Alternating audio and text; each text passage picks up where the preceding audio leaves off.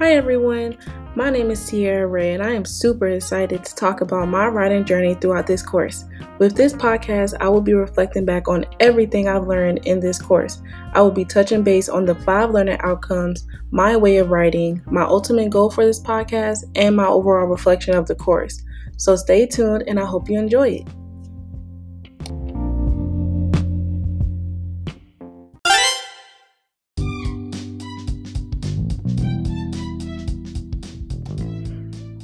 First, I'm going to talk about the five student learning outcomes, starting with rhetorical knowledge, critical reading, composing processes, knowledge of conventions, and critical reflection.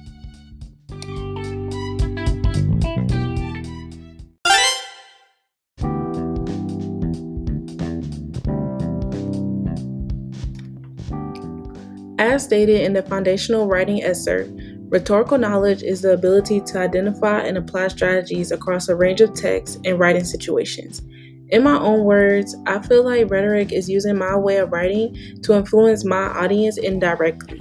Out of all the rhetoric concepts, there's only one that stood out to me the most, which is visual rhetoric. Visual rhetoric is using a picture, commercial, or some type of representation to impact your audience in an emotional, informational, or persuasive way. In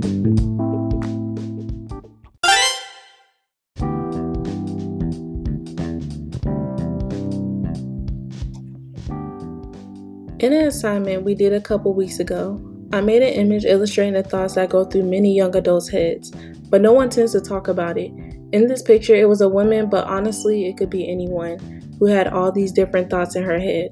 Some were good and some were bad, but the overall concept was that you never know what someone is going through. So it persuaded people to check on their friends and their loved ones by seeing that. Though it also informs them that everyone isn't as they seem to be. Sometimes the happiest people in the world can go through so much and you never know it.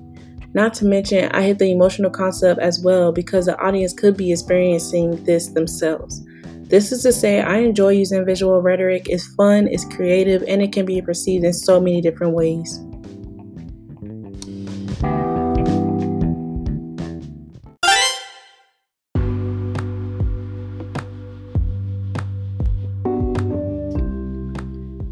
Now let's talk about critical reading.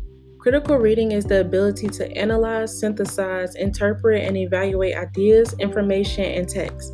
Critical reading to me is discovery. It's digging deeper into a text beyond what's on the surface. Personally, I feel like critical reading is getting into the author's mind and evaluating why they wrote what they wrote. It's discovering the patterns and the little things that you can't see with a glance. Although it's also about evaluating your own work. Every time I write something, I tend to read over it a million times. It's almost embedded in me. In fact, I have been critically reading since elementary school. I was a bookworm, so I always had a book in my hand. I was the kid that will always be reading a book instead of going outside for recess. It wasn't until high school when I kind of fell off the radar of reading, but the process and everything is still inside me today. Truthfully, this course has reminded me why I love reading and writing in the first place.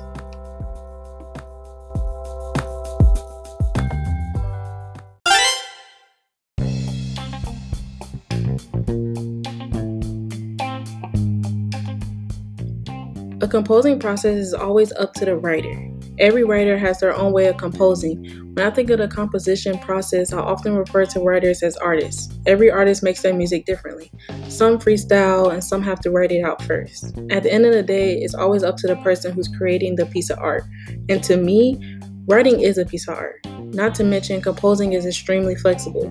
There are no step by step instructions for it. As long as you get to the end result, that's all that matters.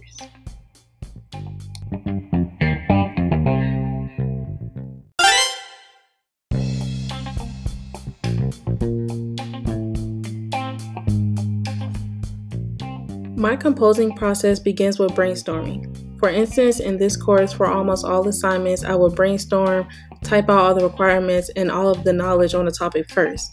Then I will outline it. If I'm doing a response, I will just voice type, edit, reread it out loud, check for grammatical errors, and submit it. If I'm doing a podcast, I will type out all the requirements and start an outline with the topics and segment titles. I would then type out what I plan on saying, record it, then go over my text with the recording playing to ensure accuracy. although my composition process varies on what I'm writing and the topic.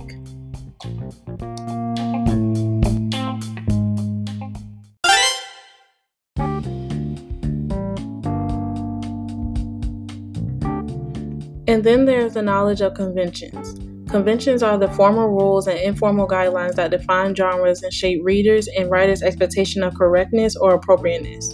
To me, conventions are what make a text more readable.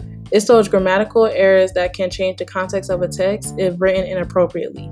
Ultimately, it's the use of correct punctuation, grammar, organization, and smooth transitions. Transitions help the reader read the text smoother. This is something that I have not struggled with too much, but I have gotten more use of. Throughout this course, I have been able to use transitions more and more in my writing, and it makes my writing sound 10 times smoother.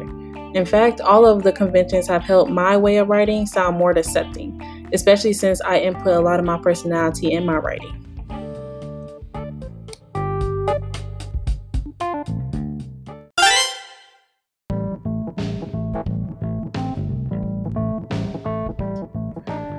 At last, we have critical reflection. Critical reflection is the writer's ability to articulate what she or he is thinking and why. It's explaining the choices made in your writing or another writer's writing. Also, it's being open to revisions and readers' feedback.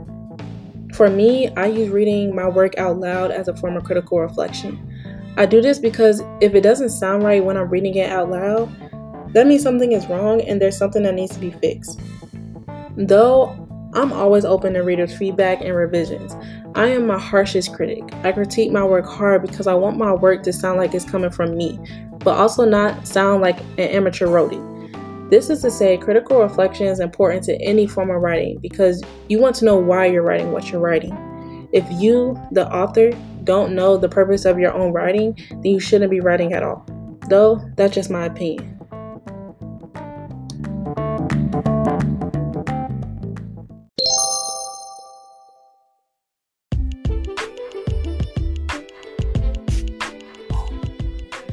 Now that we have talked about the five student learning outcomes, I would like to share with you all my goals and aspirations for this podcast. My goal for this podcast is to reflect on how I have been able to use the student learning outcomes in my writings throughout this course. In all actuality, I didn't realize that I used all the outcomes into this podcast. Looking back, I have used all the outcomes intensively. So that is something that I am proud to have accomplished. Not to mention I have always thought that my way of writing was wrong because it's not the most formal way. But that is what I want this podcast to show. I want this podcast to tell my audience how I am okay with my way of writing and how it is okay to incorporate my personality into it.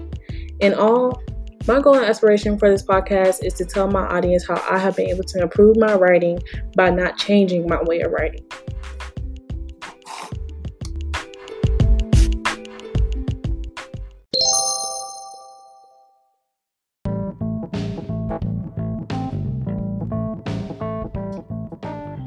Overall, this course has taught me so much. It has taught me how to be confident as a writer. In the beginning, it would take me forever to write a paragraph, but now the words kind of just flow right out of me. Truthfully, I enjoy how this course made me touch different areas of writing. Instead of just focusing on the basics like grammar and punctuation, not to mention, I am more confident than I was four months ago. And I appreciate the opportunity to explore the different realms of writing. I can honestly say that I will be using these skills, concepts, and learning outcomes throughout the rest of my life.